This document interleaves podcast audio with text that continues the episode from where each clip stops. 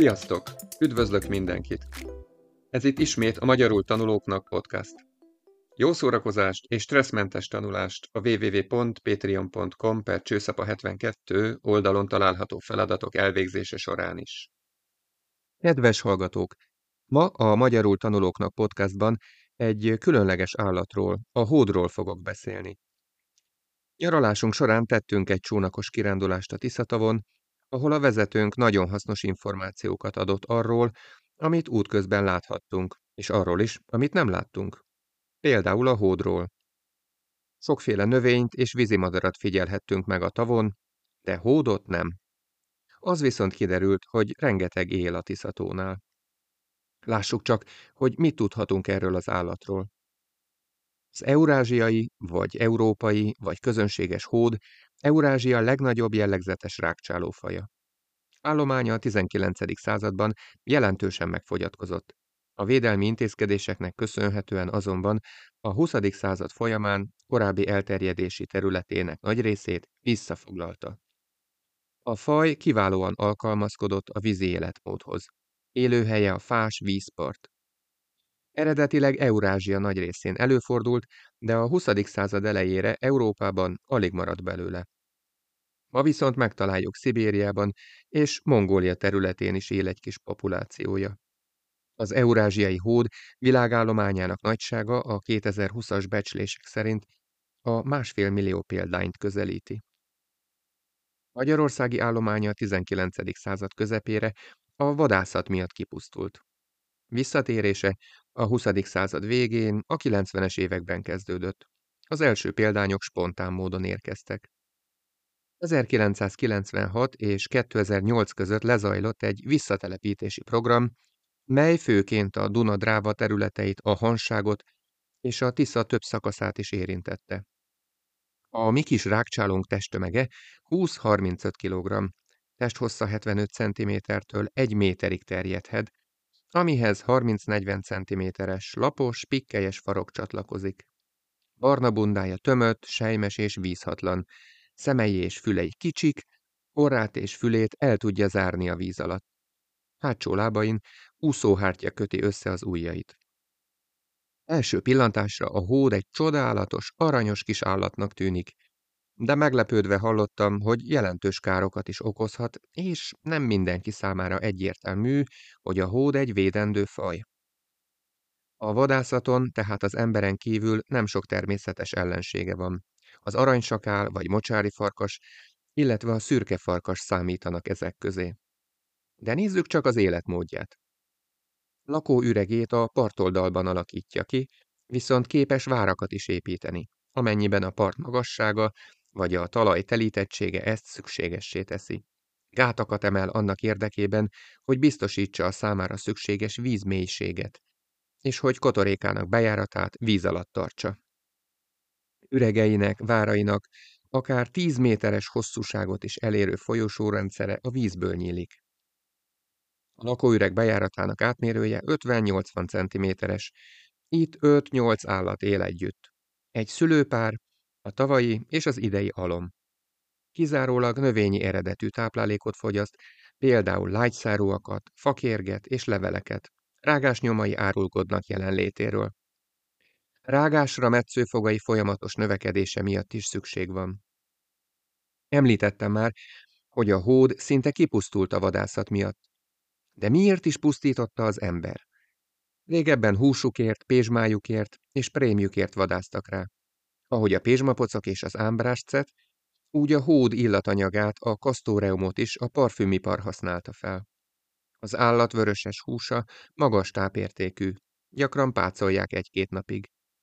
Őzés esetén lassan kell elkészíteni, hogy minél jobban megpuhuljon. Ízre többnyire a marha húsra emlékeztet, bizonyos esetekben sertésére, amely összefüggésben van élőhelyének minőségével.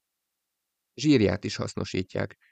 Azokon az állatokon vastagabb a zsírréteg, amelyeket télen ejtenek el, ugyanis ekkor halmozzák fel szervezetükben a legtöbb felesleget. Külön csemegének számít vastag lapos farka, amely ugyancsak sok zsírt tartalmaz. Mára azonban a széles körben megvalósított át- és visszatelepítéseknek és egyéb védelmi intézkedéseknek köszönhetően szerte Európában terjeszkedőben vannak, létszámuk növekszik. Magyarországon 1988 óta védett, természetvédelmi értéke 50 ezer forint. Mit szoktak megemlíteni a hóddal kapcsolatban pozitívumként? Az állatok mérnökének is szokták nevezni, hiszen az ember után ő az egyik olyan faj, amely befolyásolja a táj képét, ahol él.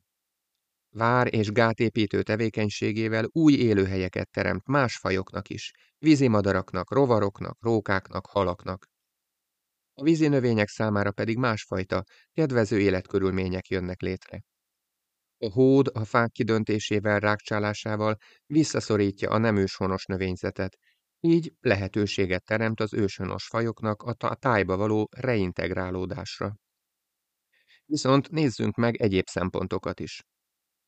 Egyensúlyt kell találni a hódokkal kapcsolatban, ugyanis nagyon jó, hogy ennyire jól érzik magukat, de vannak helyek, ahol nem hasznos, sőt, inkább káros a tevékenységük. Ilyen esetekben, ha valakinek a birtokán tett kárt a hód, akkor ő a természetvédelmi hatóságokhoz fordulhat, hogy segítsenek megfékezni a fákban, növényzetben tett károkat. Persze mindez nem a hód hibája. Tegyük hozzá a hódok eredeti élőhelyeit, az ártereket ma már sok esetben nyaralók foglalják el. Életmódja és a táj átalakító képességei nyomán komoly gondokat tud okozni, különösen akkor, ha az ember által intenzívebben használt környezetben bukkan fel. Ezek a vízirákcsálók különösen a vízügynek okoznak fejtörést, de a halágazat is érintett, ahogy az agrárgazdálkodók, sőt, települések önkormányzatai is. A fák megrágása elsősorban anyagi kár, viszonylag elviselhető probléma. A hóddal kapcsolatos jelentősebb problémák viszont a következők. Csatornák, patakok mentén kidöntik a fákat, a mederbe döntött fák pedig vízfolyásgátló akadályt képeznek. A hódok üregeket, járatokat építenek a partoldalba, és ennek nyomán az üregek beszakadása miatt a gépekkel végzett munka ellehetetlenül. Jelentős kár keletkezik bennük, a terület baleset és életveszélyes.